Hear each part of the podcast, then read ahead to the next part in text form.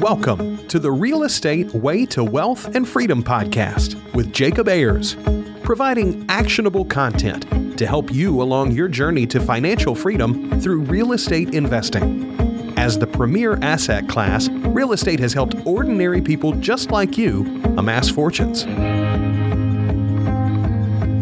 The benefits of passive income from real estate investing will allow you to live a life you want. And now, your host, entrepreneur, real estate investor, and apartment deal syndicator, Jacob Ayers.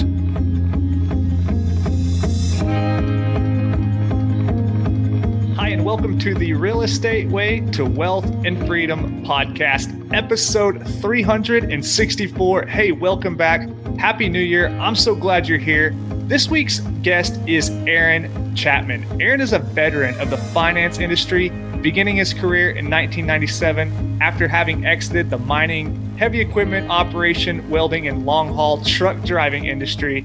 Since entering the finance industry, his clientele have ranged from those purchasing their very first home to those people building their dream home or investing in multiple properties for long term cash flow, just like you. His expertise is in the complicated, presently ranked number 14 in an industry of over 300,000 licensed loan originators. Aaron has closed nearly 1,000 transactions every year for the past several years. Aaron is that battle worn partner every real estate entrepreneur needs to walk through the tough parts of building a real estate investment business. So today I'm happy to introduce to you Aaron Chapman. Aaron, hey, thanks so much for coming on the show.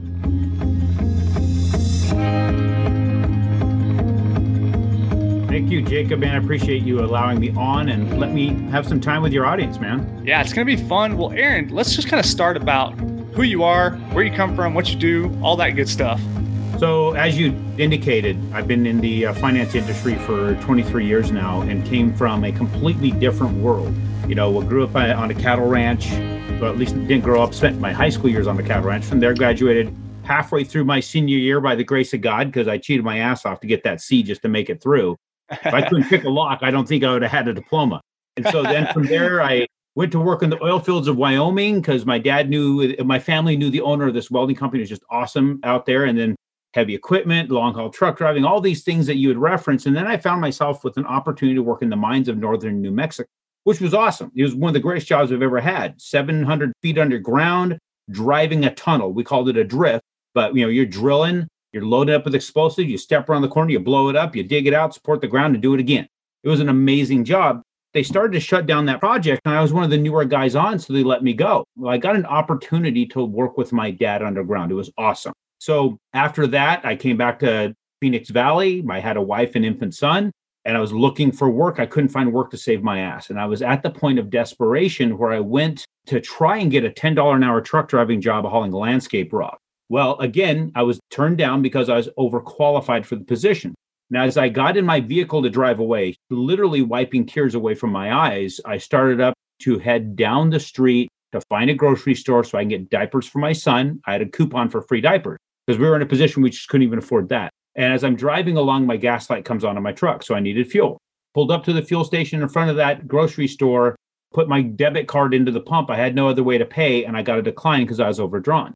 So at that point, I rifled through my vehicle to find change. And then I started walking that parking lot of that store and that gas station for about two hours. And I found enough change to get at least a couple gallons of gas. Then I went into the store. I found the corresponding diapers. And with that, was able to buy those diapers, really just get them for free. And I'm walking out of the store and I end up face to face with the guy I used to work with at an equipment company running heavy equipment digging pool. He used to work in the office. I ran one of the crews. He asked me how things were, and I explained what I just explained to you. At that point, he invited me to go to dinner. I couldn't afford to pay. So he said that he had a gift certificate from a client to Red Lobster. And so we went to Red Lobster the following night. And that is where he shared with me an opportunity to speak with a branch manager, broker shop, and introduce me to the mortgage industry. So in December of that year, I went to work as a telemarketer.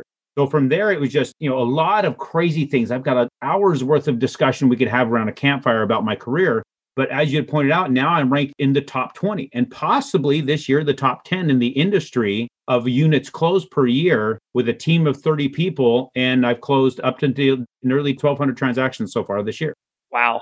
Yeah, that's something. So, you know, how did you kind of, I mean, you talked about how you stumbled into the mortgage and finance industry, but like, how does a guy from your background end up in this kind of industry? Because you can't find a job anywhere else. Is I mean, because nobody wants to be a telemarketer, right? That's not you're right. not going off in life saying, I'm going to grow up and become a telemarketer. I literally have to accept things out of necessity. And then you have to decide you're going to stick with it. And believe me, it was miserable the first five years. I was going insane mentally trying to get this built. And then you start to figure it out that you don't follow the crowd in what they do. So trying to follow everybody else and tell me what to do is amazing how many people told me how I should dress, how I should act, how I should look, how I should talk, all these things. And if you can see me now, you know damn well I didn't listen to some bitch that was telling me that because what I did was I complied with their ideas of who I should be until one day, I think it's 2000, I'm looking around and they're all gone. There's nobody else left. Or it was 1999, one of the two. I think it was 99. All the people that were telling me what to do were all out of the industry in just a couple years. If they were right, why the hell are they not here? So that's when I decided I'm doing it my way. And I started adapting. Now I and found that I wasn't really adapting right. So I was kind of kind of trying to be within the industry, but be myself at the same time. Mm-hmm. Because in 2014, that a very good friend of mine, as we're walking down the street with our wives, he owns a large insurance firm, a large wealth management firm. He puts his arm around me and he says, Dude, I'm going to make you wealthy. I'm like, How's that? He goes, I'm going to let the entire world, all of our clients know that you do loans and you're going to be on our train. You're going to be working with us. So the way he described it is I get to just board their ships and sail these fruitful water.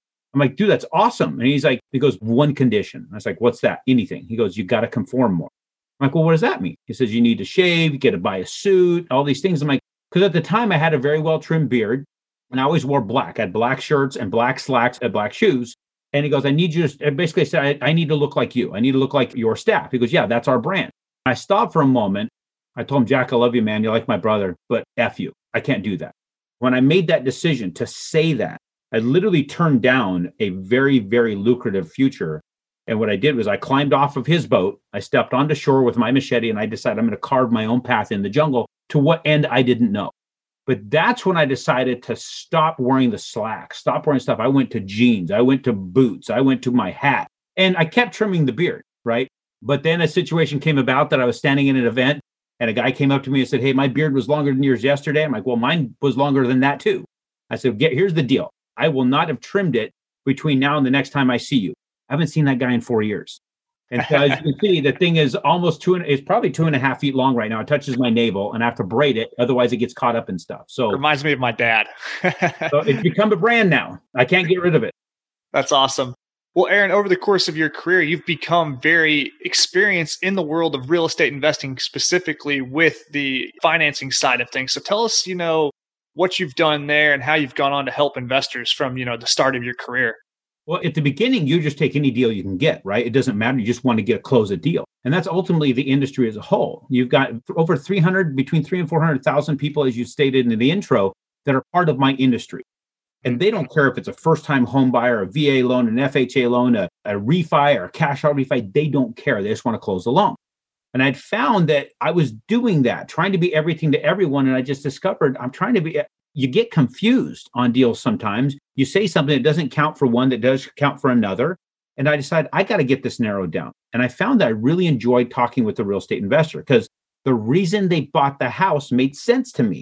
The reason people are buying a house to live in sometimes doesn't make sense.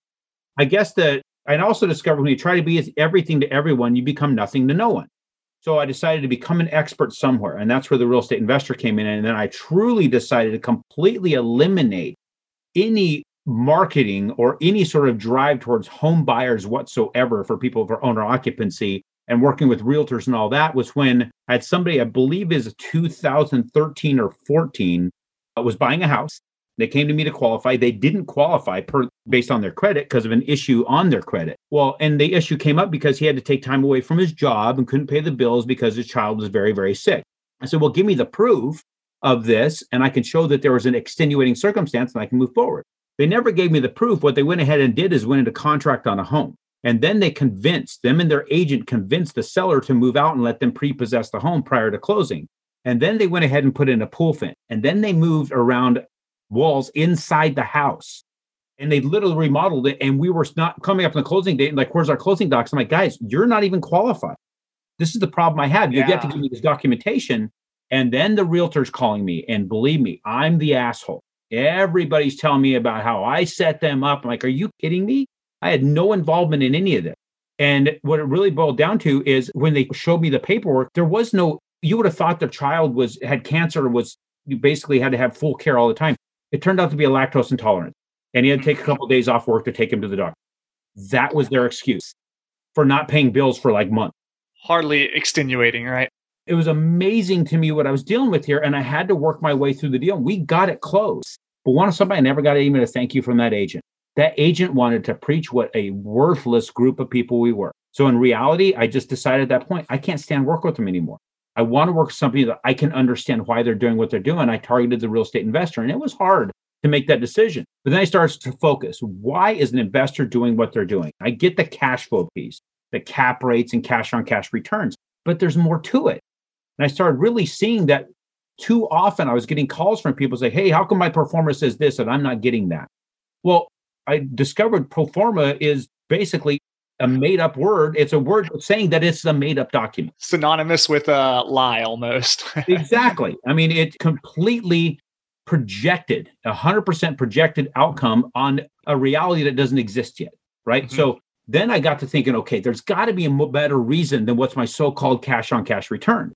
So I started looking at things from a different angle.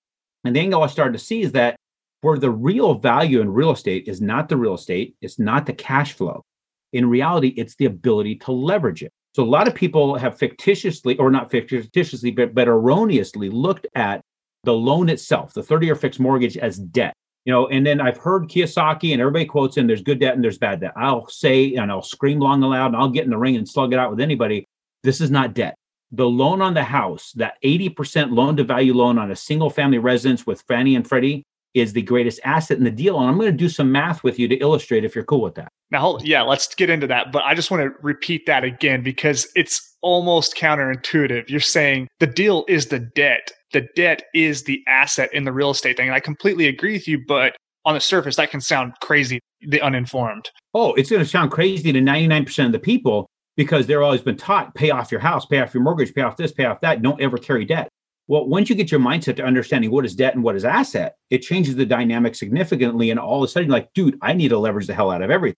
You start to understand it. So we're going to get into some really, really deep stuff here. And lot, some people call it weeds. This isn't weeds at all. This is we're walking through the wheat field. This is where abundance is going to come from. There is no weeds in any of this. Now, I need to take everybody who's listening, take everything out of your mind and set it on the shelf. You can go back to that error if you like later, but allow me just a few minutes to dig into your head, grab your calculator, your mobile phone, whatever it is, so you can calculate and take note. We're going to go slow through this. I'm going to bring up the numbers. You're going to write them down. You're going to check my math. Sound like a, Let's sound do it. plan? Yeah, sounds fun. All right, Let's buddy. do it. So we're going to start with some baseline. A baseline of $100,000 single family acquisition, 20% down. We're going to have a 30 year fixed loan on it. We're going to get a $200 a month cash flow, and we're going to have a 1% rent to value ratio. Sounds pretty standard. Pretty standard. Nothing about that is crazy, right? No. Okay. So let's just say you, and what I'm going to say is the people who are buying these homes, the real estate investor, you are now the CEO of your real estate investment firm. It is a large firm that is basically owns multiple little businesses. So Right. each property is a business in itself. So what you have to do is decide am I buying the right property with the right people that's going to maintain renters in it? Will it stay reasonably rented for the entire time I own it? That's the goal. So let's say you've reasonably kept it rented enough that all you do is pay the payments. That's it. Absolutely no cash flow came in into your pocket, all went to pay off the loan. So what is the dollar amount of the loan in this scenario? I'm asking you, Jacob. Dollar amount of this loan in this scenario, $100,000 acquisition, 20% down. What's the dollar amount that we finance? $80,000. $80,000. All right. So everybody check the math. I agree. Hopefully everybody else concurs. That means you invested how much? You invested $20,000 your $20,000. down payment. Correct. So if you keep it reasonably rented for the entire 30 years, who's paying off that 80,000? Your tenant. The tenant. Exactly. So let's take 80,000 and let's divide that by 30 because that's how many years it's going to take the tenant to pay that off. And let's get the exact to the penny. I want to the penny. Okay, let's do it. I've got my calculator out here. 80,000 divided by 30, $2,666.67. Exactly. Per so two thousand six hundred sixty-six dollars and sixty. It's actually sixty-six six six six six six cents. Correct. Yeah. If you really want to get down into it, right? So what that says is, oh, over, averaged over thirty years, your tenant is paying down by two thousand six hundred sixty-six sixty-six. Therefore, adding to your twenty thousand two thousand six hundred sixty-six dollars and sixty-six cents. Now. I realize there's an amortization table. So there's going to be some people listening here to go, oh, there's front loaded interest and all this shit. No, no, no. We're talking about an average here, folks. Sure. Yeah. So- That means average over 30 years, your 20,000 grows by $2,666.66. You divide that into it in a percentage, it becomes 13.333333%. Where have you ever seen the opportunity for your investment to grow by 13.33% of the original investment every year? Not in any other asset class outside of real estate. Not that I have seen, because if it happened and if it's possible, it can be possible with long bombs and things like that, but consistency Consistently over, over, that long of time is the kicker. I would say that person who can pull that off is justified by standing on their roof with their pants off, showing the whole world how big their balls are, because that right there is unheard of. So we had now set that on the shelf. That growth right there now exists because you, as the CEO of your business, work with the right people in the right area, getting the right asset, period. Now let's talk about another thing that we are all kind of having to deal with here is the compound interest associated with finance, right? This is where people get really caught up. We're talking about an $80,000 loan for 30 years. We're talking about, let's just say, I'm just going to throw an interest out there, 4.5. That's not what the rates are today. We're doing lower than that, but I'm just using a nominal rate. Right. Everybody gets all bent out of shape out of my rate. I'm just tell you, rates don't matter, people. You need to quit getting so concerned about that. It's not your debt anyway. This is an asset. Let's say a 4.5 interest rate, because I have no idea where they're going to go over the next few years. So right now at that, you would be paying $405 a month and 35 cents, 405.35 per month in principal and interest, which over 30 years is equal to $65,925.37 in interest. That is a total of $145,925.37 in principal and interest over 30 years. They're Right. saying borrowed 80, I'm paying 145, I don't like it, I want to pay it off. Well, let me explain something here. When we're talking about this, we have something that's called inflation. Inflation has actually something that's detrimental to us. So we got interest that we feel is detriment, inflation is detrimental, right? But living in an inflationary environment, we get a couple things that helps us as real estate investors. One, we get to raise rents, correct? Right. Do you know what the national average is right now for rental increases? Right now, I'm sure it's much higher than in previous times. I'm going to guess on a national average, 4%. I've seen it's very, very close. 3.6 is the last number I had seen. Now, right now, anybody who researches it, you're going to get some messed up numbers. They're skewed by Manhattan and other parts of New York, and they're being skewed by the Bay Area because they're dropping rents like crazy because people are moving out, right? Right. Mm-hmm. I had actually reports that people had actually had renewals done at 17% drop from the previous year just to stay in the apartment in New York. So Yeah. pretty severe. So when you're talking about extreme dense population with dropping in rents, having a really heavy effect on the national numbers. So ignore the national numbers. You want to look at the numbers where people are really just seeing rents actually working, and that's for the majority of the rest of the United States at about 3.6. So we're going to use 3% as our number. So if we've got a 1% rent to value ratio on a $100,000 home, what's that rental amount every month? $1,000 per month. $1,000 a month. What is 3% of a 1000 because that's what we're going to raise the rent by every year? 30 bucks. 30 bucks. Nothing sexy, right? You folks out there in New York and the Bay Area, that's, that's a latte to you. You get to pay that every day to get your mocha whatever thing. So 30 bucks, not a big deal. But your cash flow is how much year one? So we said uh, cash flow $200 per month in year one, $2,400 a year. 2400 a year. What is the monthly cash flow in year two now? Let's see, 3% more than that. So conceivably 3% of the face amount, but that $30 translates to 230 in cash flow, right? Right. So what does your cash flow go up by percentage wise? Yeah. Uh, 30 divided by 200. Let's see. Got me on the spot here. 15%. Yeah. 15%. How sexy did 30 bucks just become? Pretty darn attractive.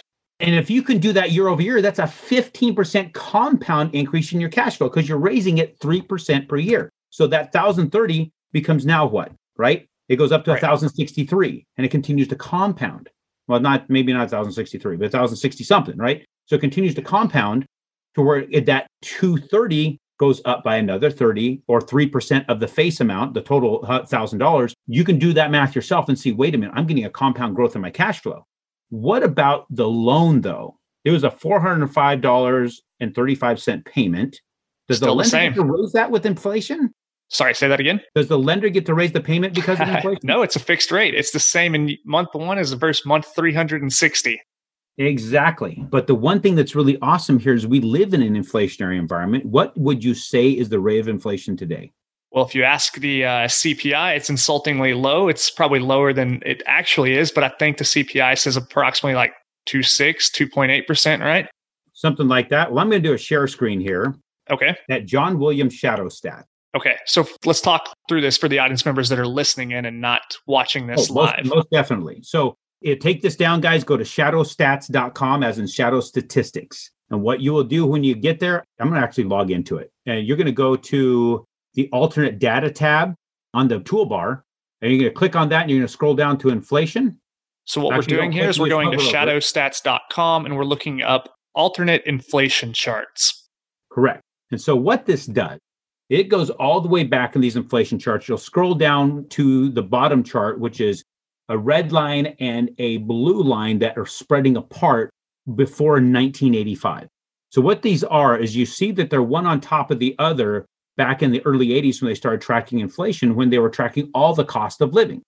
And slowly, as the Federal Reserve and government entities started looking at changing how they were tracking it, because they discovered wait a minute, every time there's a cost of living increase, we have to increase people's Social Security. We have to cre- increase their other benefits by cost of living. So, what do we do here? They re engineered it to only track durable things that don't change much. But when you look at food costs, is our cost of food going up or going down? Going up. The, the meat index alone recently has seen as much as an 18% year over year increase, right? How about your water bill and your power bill? Is it going up or going down? Seems to always be going up. Increase, uh, exact, totally cost increases all the time when it comes to energy costs. And then what about taxes? Yeah, I've never seen them go down. And how about families? Do their costs go down when they have kids? No, I can't imagine. They tend to not, right? You know, their so called tax credit doesn't help for crap. So what you're seeing here is this actual spread between those two to where they're making it look like if you're following the red line at the bottom, that is the CPI that cost of that inflation is going down. But John Williams adding back in the real cost that we have to incur as humans, food costs, energy costs, shelter, right, and taxes, the things that people have to pay, you start seeing that it's actually going up closer, and we've seen it higher than 10%. You're seeing it somewhere right now today, about 9%, 8 or 9% nationally. So I'm going to say for us as real estate investors, because we as real estate investors are a little bit more discerning with our money, I'm going to say it's going to be somewhere in the range of about 7% inflation. Right. Okay. So, what is the dollar doing in value with inflation? It's getting weaker. It's losing its buying power significantly, right? And we're saying a 7% compound decline in with our dollar. So what I have here is a tool provided to me by the professor of accounting at Kennesaw State University. He had me come speak to the students a year ago, last month, and then we worked together and he created this tool. And now I have an app that's actually in the final stages. I'll be releasing to people so they can run this calculator themselves. Okay. What we're doing is we're mirroring our deal here we're talking about.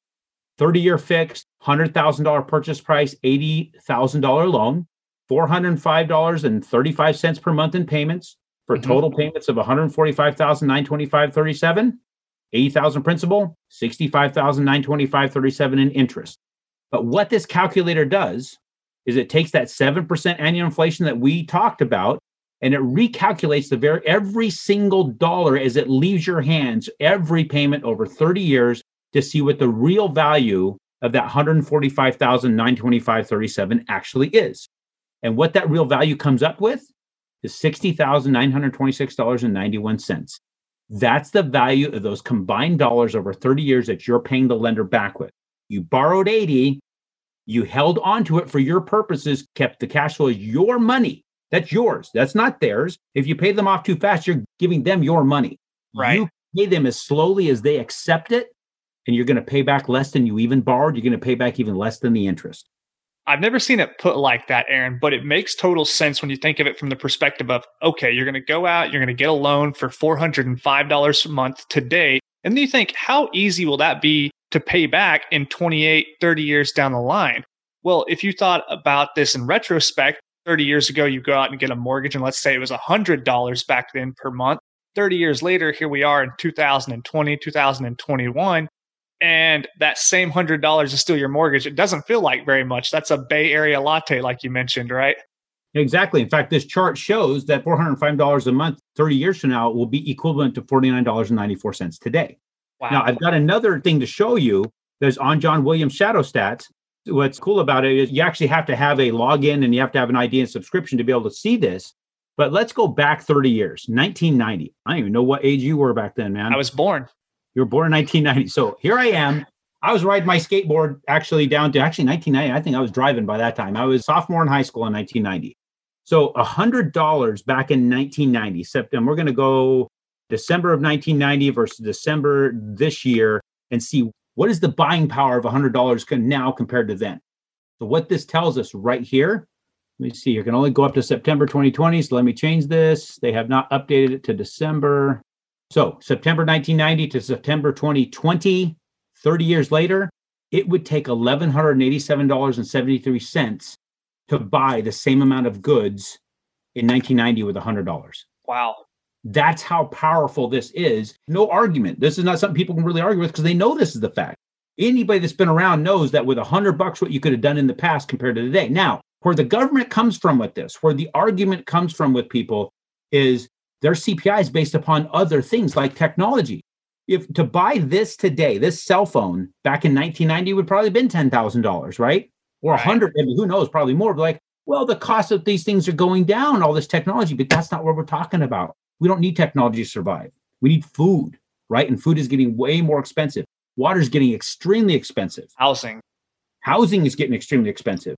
I lived in growing up, sold in 2000. When was this? I think it was 19, actually 1998. My parents sold that house for somewhere right around just under a hundred thousand, like like ninety six thousand dollars. It's going for over $300,000 right now. That's crazy that's been going on. It's not even been 30 years yet. And you think of it in a way that it can relate to your own life for the audience members out there. Think of something like maybe your grandparents. I know my grandparents have lived in the same home since early 70s. They've paid it off early, which we're talking about not doing, but they didn't have that advice back in the 70s, right? But their house is obviously paid off now. And I think they paid approximately $19,000 for it. It's a four bedroom, two bathroom, brick home, nice home. No telling what it's worth today, but way more than $19,000. So you just think about those things in a tangible, relatable way. And I'm sure you've got those examples in your own life you can look at and just to prove this point. Oh, there's tons of examples people can go to. And so for those who are still kind of wrapping their head around this, I like to describe it in a different way and say, like, you and I are neighbors, right? And you pull up with this big, badass, brand new Ford diesel with all the trimmings, right? It's a $100,000 truck. And I'm like, dude, I'm getting ready to go out of country and I'll be back and forth only once a month. I love the truck. I want it. And you're like, dude, I just bought this thing. I'm like, no, I got a deal for you. I'm like, Jacob, I've got a safe full of gold bars, right? I'm gonna give you a hundred thousand dollars in gold right now, right? It's yours. Here's this, but it's my truck. Sign it over to me. You get to drive it. You get to use it while I'm not here, but I'm in town. It better be in my driveway. And then 10 years from now, when I'm done and I'm not doing that job anymore, it stays mine. You get to keep the gold, you get to use the truck, but that truck is mine when I come back every time I'm back. As long as I'm there, it's mine. You can use it all you want otherwise. Is that a good deal for you? Heck yeah, give me the gold bars. Hell yeah. Because what's happening with the gold's value over time? It's most likely increasing. Most likely increasing. Even if it decreases, it still has some huge value, right? What is the truck's value doing over time? Most likely decreasing decreasing significantly. Hell, it's worth 20% what you paid for it, 20% less than what you paid for it when you left the lot, right? Yes. Mm-hmm. So you literally have a solid asset that's growing while you are utilizing something that's declining. You're using somebody else's money. That's the truck. The loan is the truck.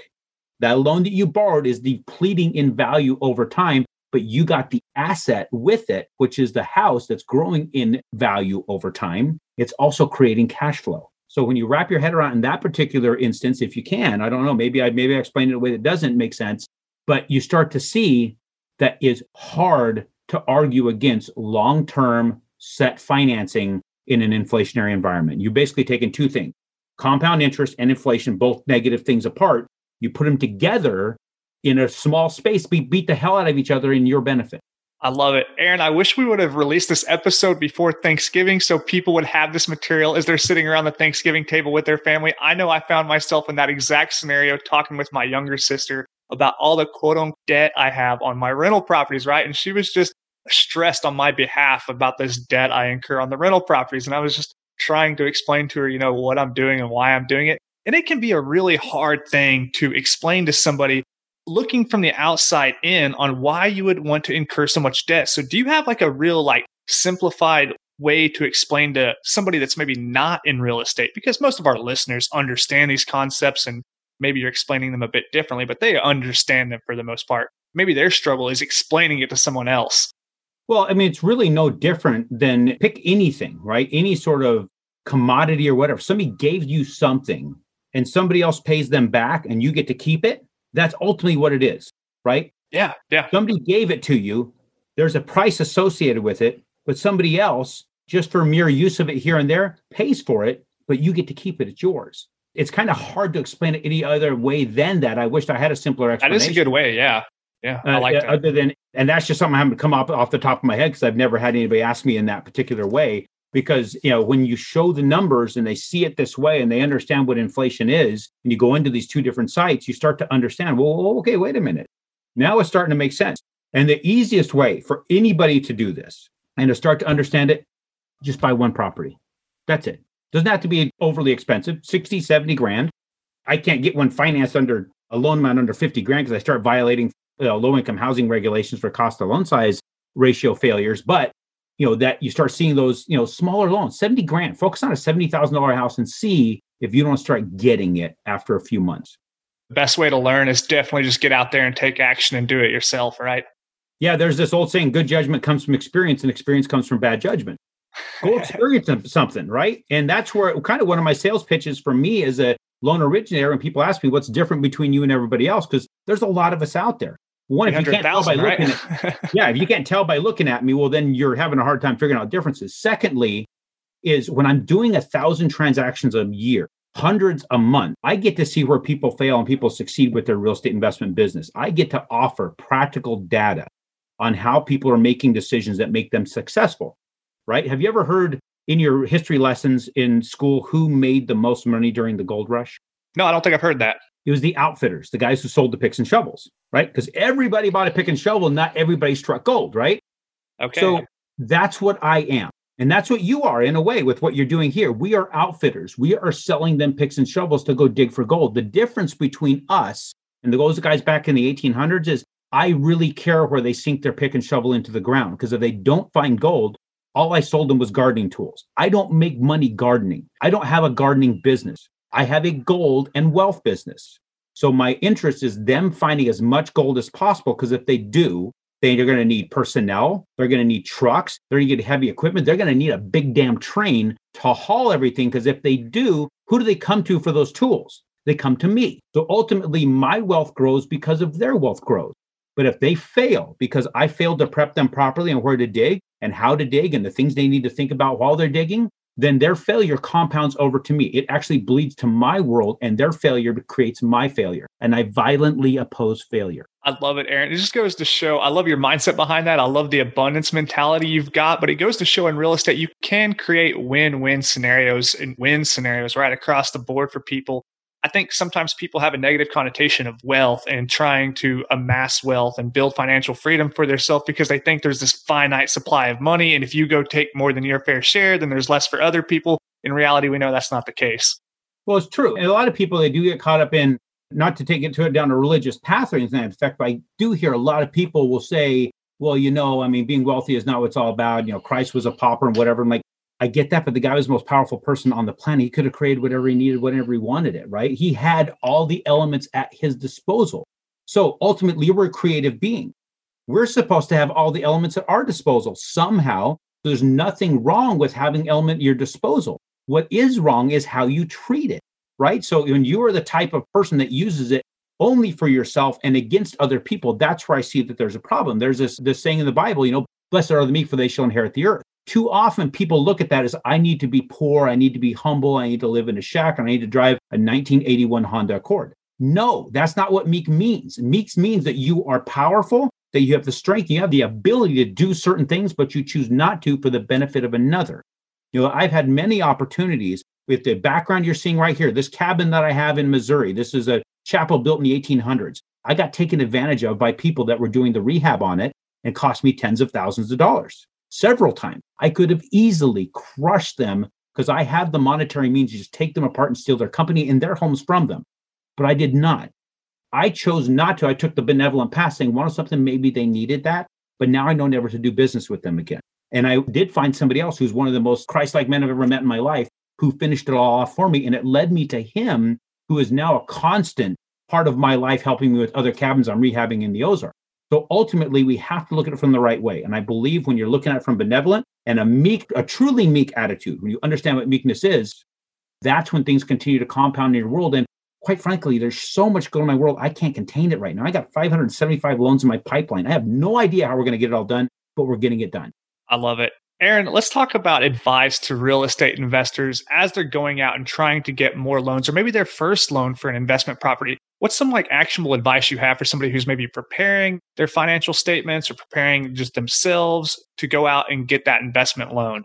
So ultimately, you've got to pick who you want to work with on the lending side. And you got to get out to them. You've got to submit a loan application. You've got to go through the process of a pre qualification. Doesn't necessarily, and if anything, you just have an initial phone call. I have a phone call with every single person that starts out working with us.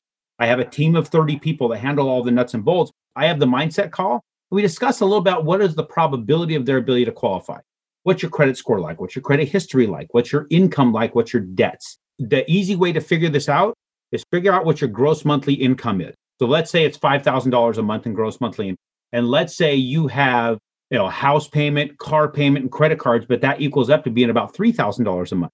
You are already in excess of 50% of your gross income. You are not going to get qualified. What you want to be able to target is between your home, whether it be rent or principal interest tax and insurance payment, plus any debt like cars, credit cards, student loans, whatever those monthly payments are. And I don't care if your student loans are deferred. That doesn't count anymore. You got to look at what the payment will be.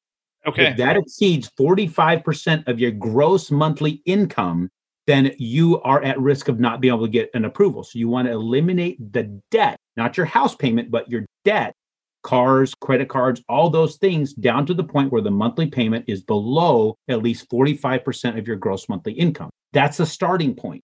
Can I pause you there real quick? So it becomes a, bit of a conundrum in my experience with the debt piece. And that we're talking about is your DTI, your debt to income, right? You're going out to the bank to get a loan, right? Which is debt, but you need to not have debt to qualify for the debt. You need to have a low debt to income to get more debt. But the goal is to get more debt as a real estate investor. So it's a bit of a catch 22 there, right? It can be a catch 22 because when you're looking at that as debt, and most banks will look at real estate investment loans as debt, but we and Fannie Mae and many others look at this as if you have a current housing expense and you're maintaining that under that 45% ratio, we can count the rents on the property you're buying to offset the expense of that house. Therefore, your debt does not go up. Okay, so if you're right. buying a home for $100,000, right? We got this one right here, this same illustration 100000 with $1,000 a month in rent. And I can use 75% of that thousand is usable income for you to offset the expense. That's 750 bucks, right? So $750 of usable income. The 25% is maintenance and vacancy that we have to factor in because we don't have a track record on the house yet. So, with $405.35 a month in payment on this principal and interest, we're going to factor in taxes and insurance. Let's say it's 650 total, right? Right. So you're making a thousand a month with 650 in total expense on the home. We can use 750 as qualifying income on it we back the 650 out of the 750 because it's paid by your tenant and we have a hundred dollar difference. Now I can't give that to you as income because you don't have a track record as making as income, but we can erase the debt with it. Therefore, your debt to income ratio is not affected. Now, if you're renting it for less and that 650 monthly payment on that was say, and your usable income was 600, I have to hit you with the $50 in debt on it every month. Right. That's right. what you're looking at. So in reality, you can continue to qualify in perpetuity as long as your debt to income ratio on your personal expenses and your personal housing is at a certain percentage and you're buying cash flowing properties and you have the ability to keep them rented. Sure. Now, one more catch 22 I found in my experience, Aaron, comes from the tax side of things. as real estate investors, we're blessed with having the ability to write off and depreciate our asset and write off many of our expenses from our income, right?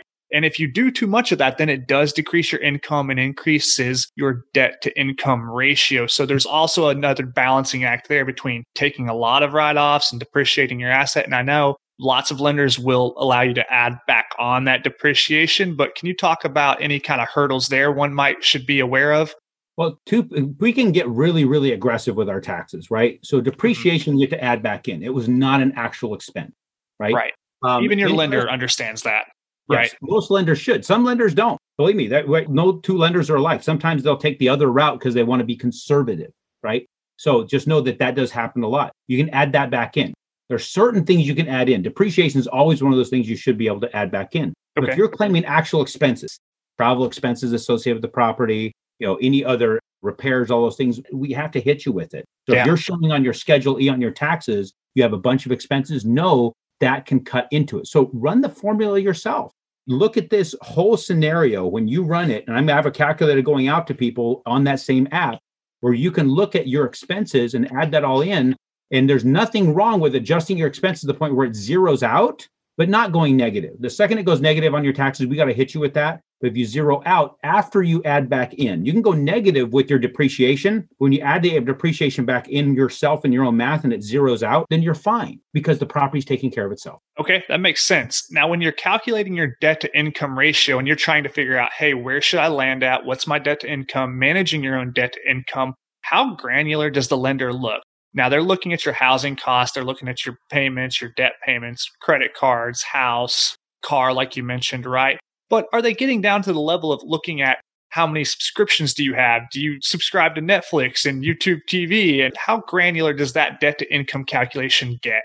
That doesn't get too granular in those respects because that's why you're at a 45% ratio, right? Because the other 65% is to cover expenses like that. Oh, okay. So gotcha. Living expenses, right? So that's why you have this ratio give you more of your income towards expenses than debt, right?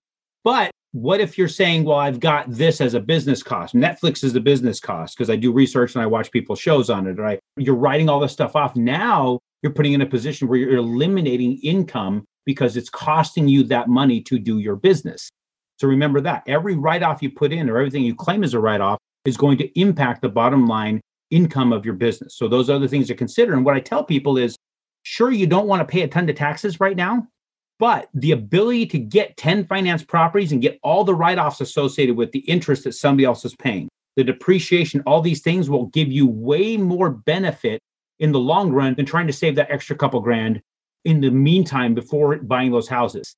That couple grand is going to cost you hundreds of thousands of dollars over the years because you're too greedy today to see where your opportunity lays tomorrow. Right, right. And I think that's a conundrum many real estate investors face. Is there a rule of thumb on what categories or what expenses count towards that DTI, like housing cost, vehicle cost, it's credit all, cards, all bad debt? Things, all of those schemes, it can. Anything that is a debt or a payment like that can. Anything you write off in your taxes can. The only reason depreciation is add can be add back in because it's not a real expense. Mm-hmm. All you're doing is taking an asset that you bought. We already have the expense of the asset because you bought it. We have it already factored in. And now you're writing off the fact that it's declining in value because of the fact the structure is eroding slowly over time.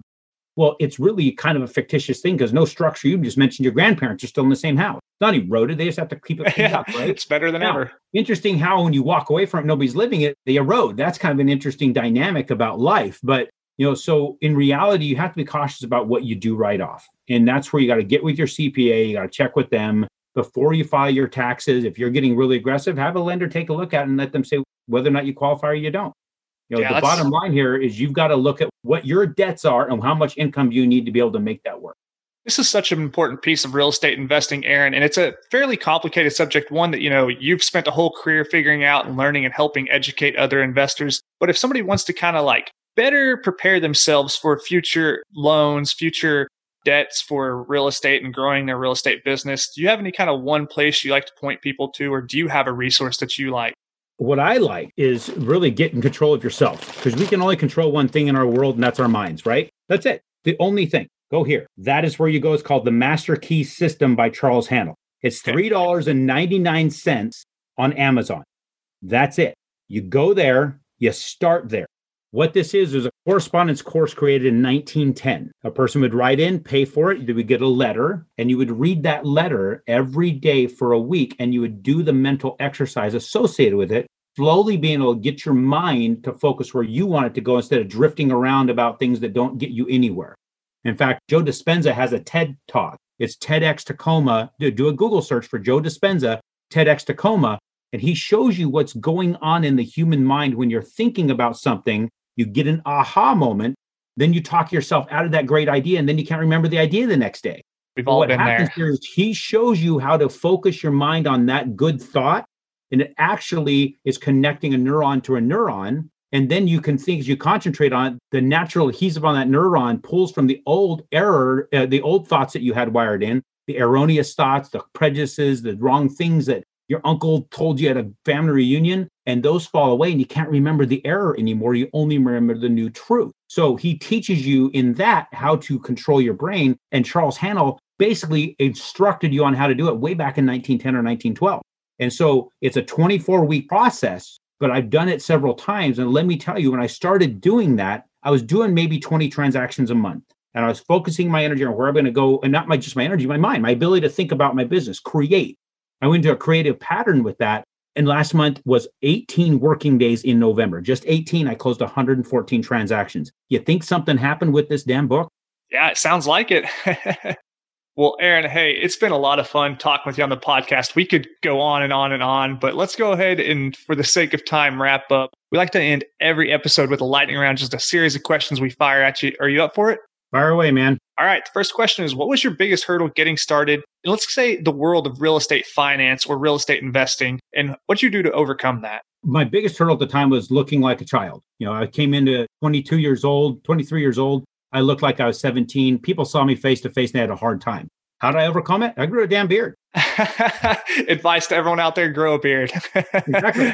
That was the biggest hurdle starting out, honestly. Or in that, and just I didn't have the understanding of it. I had to learn it. Right, right. Aaron, do you have a personal habit that contributes to your success? I get up every single morning at 4:30 or earlier. I drop my ass in my well, I have prayer first. I go straight to my chair and I start with reading scripture and the master key system and other books that are going to help me to focus my mind and energy where I need to go. I love it. Aaron, do you have a online resource you find valuable in your day to day? Not necessarily, other than I do use a website called ROMWOD, Range of Motion Workout of the Day. I have to stretch every single day. I've been in I've broken over 50 bones in my life. And so I have to work on my body every single day to make it work.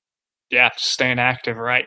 We'll link the resource you pulled up in the middle of our interview, but that was what was the name of that website one more time? Romwod.com. Sorry, sorry, the one we uh we were looking at the charts on. That was Oh, that resource doesn't exist. That is I'm creating an app around that. Now there is okay, you're talking about shadowstats.com. Shadowstats.com as well. Yeah, there's the calculator that I had. That's I'm still formulating the thing, but it's John it's shadowstats.com and the economist who owns that who created that is John Williams. Okay, great. Yeah, we'll link that in our show notes. Thanks for that.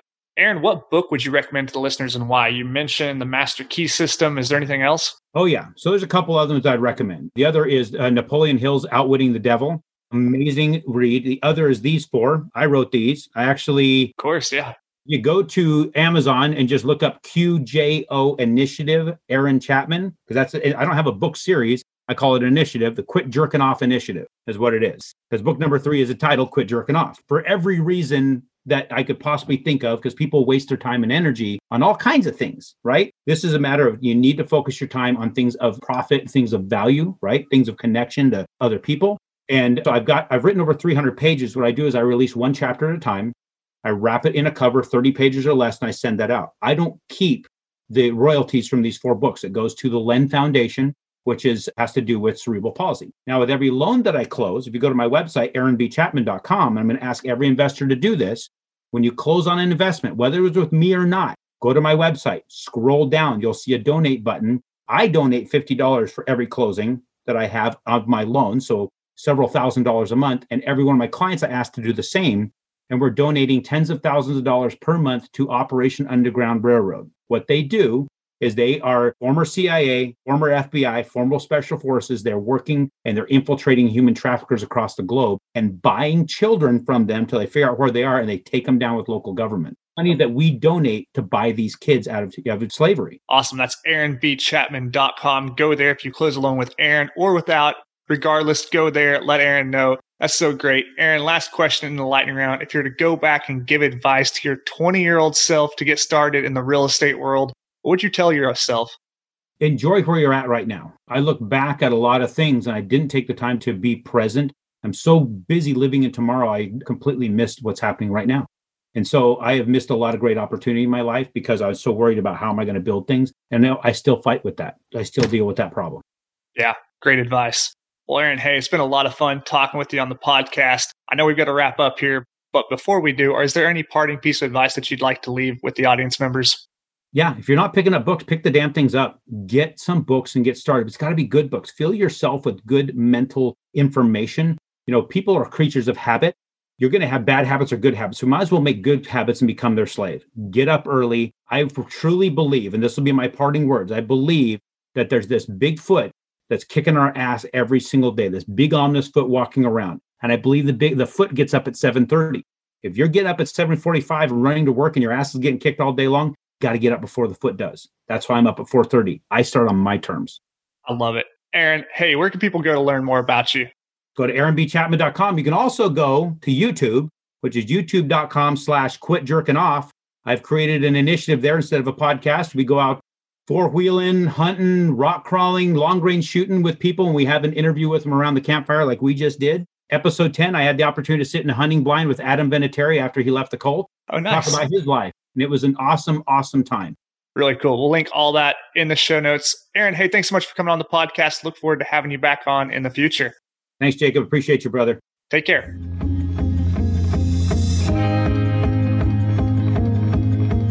Right, that wraps up this week's conversation with our guest, Aaron Chapman. Hey, what a straight and to the point interview that was. That's Aaron's style. Sometimes that's totally needed in your advice to practical things like loans and debt and balancing all of these things in the world of real estate investing. And that's what you get with Aaron. I hope you got so much value from this podcast. If you want to learn more about anything we mentioned in the conversation, you can always find those, as always, in the show notes, or you can visit www.jacobayers.com. If you want to connect with Aaron, you can go to www.aaronbchapman.com. That's once again in the show notes as well. Well, hey, thanks so much for tuning in week in and week out to listen to this podcast and invest in yourself. After all, that's the best investment one can make. So keep it up. Reach out to me. Let me know how you're doing. I love talking about this stuff. If you want to do that, the best place to find me these days is on Instagram or at www.jacobayers.com. Until next week, Engineer the lifestyle you want. Been listening to the Real Estate Way to Wealth and Freedom podcast, providing you actionable content to build your real estate empire. Nothing on this show should be considered specific, personal, or professional advice. Please consult an appropriate tax, legal, real estate, financial, or business professional for personal advice. The opinions of guests are their own. Information is not guaranteed. All investment strategies have a potential for profit or loss. The host is operating on behalf of the Real Estate Way to Wealth and Freedom LLC exclusively.